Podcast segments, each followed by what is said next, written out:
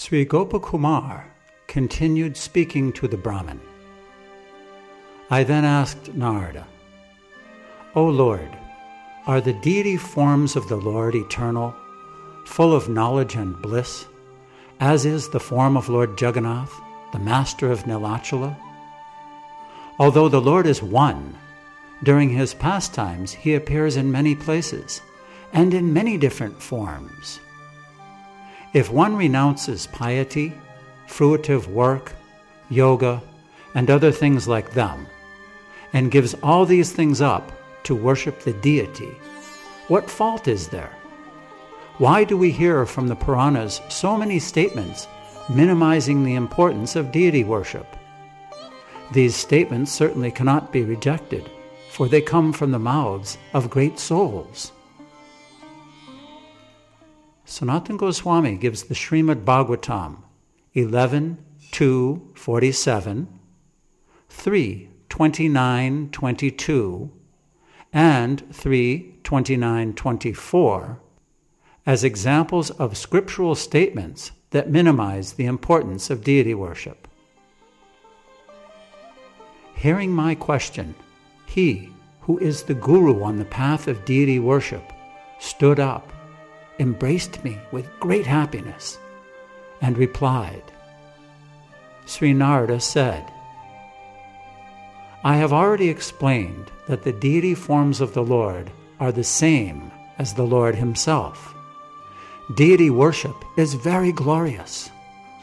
They who, aware that the deity is the Lord Himself, worship the deity, even though they neglect other duties and even though their worship is not sincere, do not fall down. They have no faults. Their merits are very great. Their devotional service is thought to be the greatest. They attain a very great result.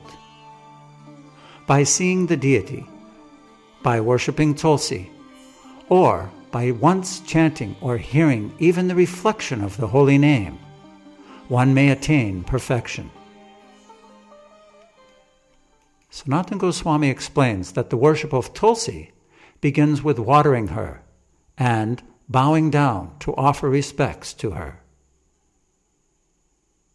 How can there be any fault with the worship of the Lord's deity form, whose form reminds one of the Lord, who is properly installed with mantras, and who is the object of all activities of devotional service? They who worship the deity of Lord Krishna never offend the devotees of Lord Krishna.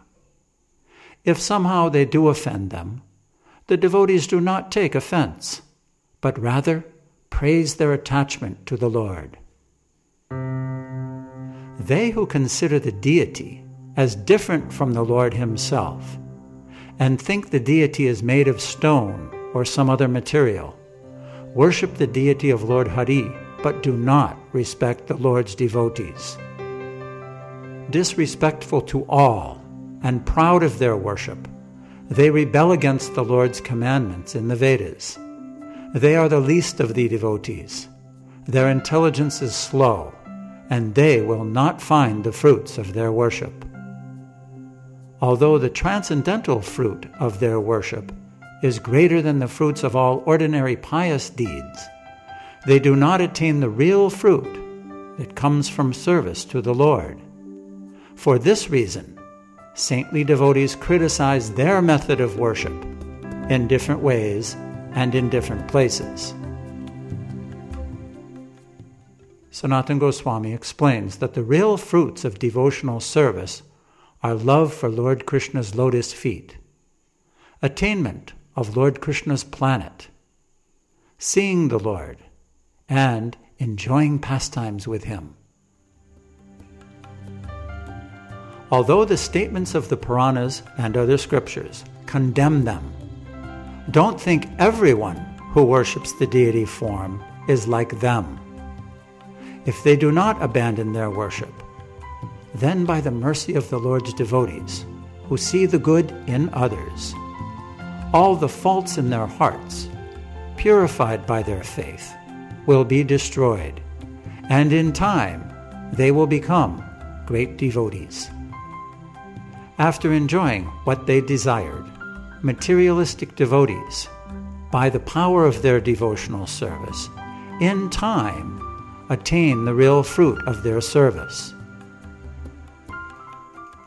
Sanatan Goswami explains that material sense gratification is insignificant in comparison to the result obtained by devotional service.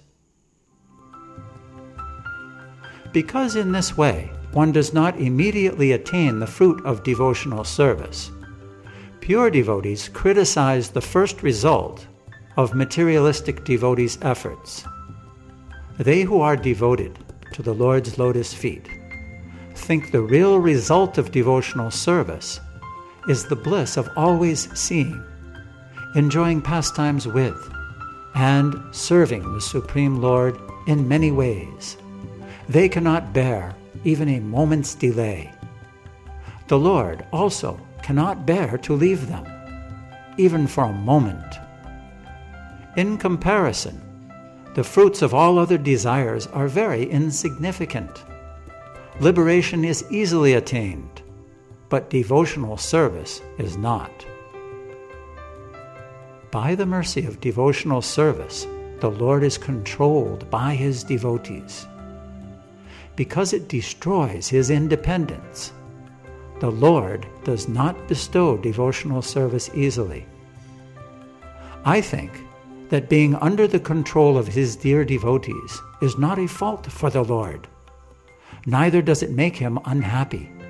It brings him great happiness. It increases his glories, which begin with his love for his devotees. Sanatan Goswami explains that previously Narada Muni was relating the opinions of others. In this verse, he gives his own opinion. Eclipsing his independent bliss and other glories, the supreme hero, Lord Krishna's being under the control of his dear devotees, is the greatest of his divine glories. From the perfection of loving devotion comes great ecstatic love. Gazing at the truth, that love eternally dances in the kingdom of great bliss. Although externally, this ecstatic love may show signs of great suffering, this suffering is not real, for the Lord would never allow his dearest devotees to suffer in that way. Sanatan Goswami explains that these devotees experience great bliss, a bliss that eclipses the happiness of Brahman. With external eyes, seeing this bewildering condition of great love, people in general have no desire to engage in devotional service. They laugh at the devotees. The Lord does not give loving devotion to them. Loving devotion is very difficult to attain, and the pleasures of Swargaloka and other celestial planets are very easy to attain. Common people cannot attain a Chintamani jewel, although they may attain a glass, or sometimes a golden trinket. Sanatan Goswami explains that in this example, the Chintamani jewel is loving devotion. The glass trinket is the pleasures of Svargaloka, and the golden trinket is impersonal liberation. Sometimes, to a wise and extraordinary person who wishes it alone, the Lord gives devotional service. We are not able, nor is it proper for us, to describe the nature of this ecstatic love. In the same way, it is not proper to describe scriptures that glorify the activities of the Lord's service to fools. They who serve the mellow of devotional service understand the sweetness and glory of that ecstatic love. By the Lord's mercy, you, staying there, will also quickly understand it. Sanatan Goswami explains that the phrase staying there means staying in the land of Gokul. Sri Gopakumar continued. These words greatly increased my yearning to see the lotus feet of Sri Gopal, the Lord I worshipped. Not noticing that at that moment I, filled with a desire to attain that love, was thrown into an ocean of lamentation. He, comforting me, said, Sri Narada said, Although this great secret should not be told in this place, made talkative by your anxiety, I will speak. Sanatana Goswami explains that in this place means here in Vaikuntha Loka. Not far from here, Lord Ramachandra's city of Ayodhya is splendidly manifest. Far from that, the city of Dwarka, which is like the beautiful land and charming city of Mathura, and is very dear to Lord Krishna, the Lord of the Yadus, is splendidly manifest. Go there, and with a glance, worship your beloved Lord. Sanatana Goswami explains that the Harivamsa affirms that Dwarka is like Mathura.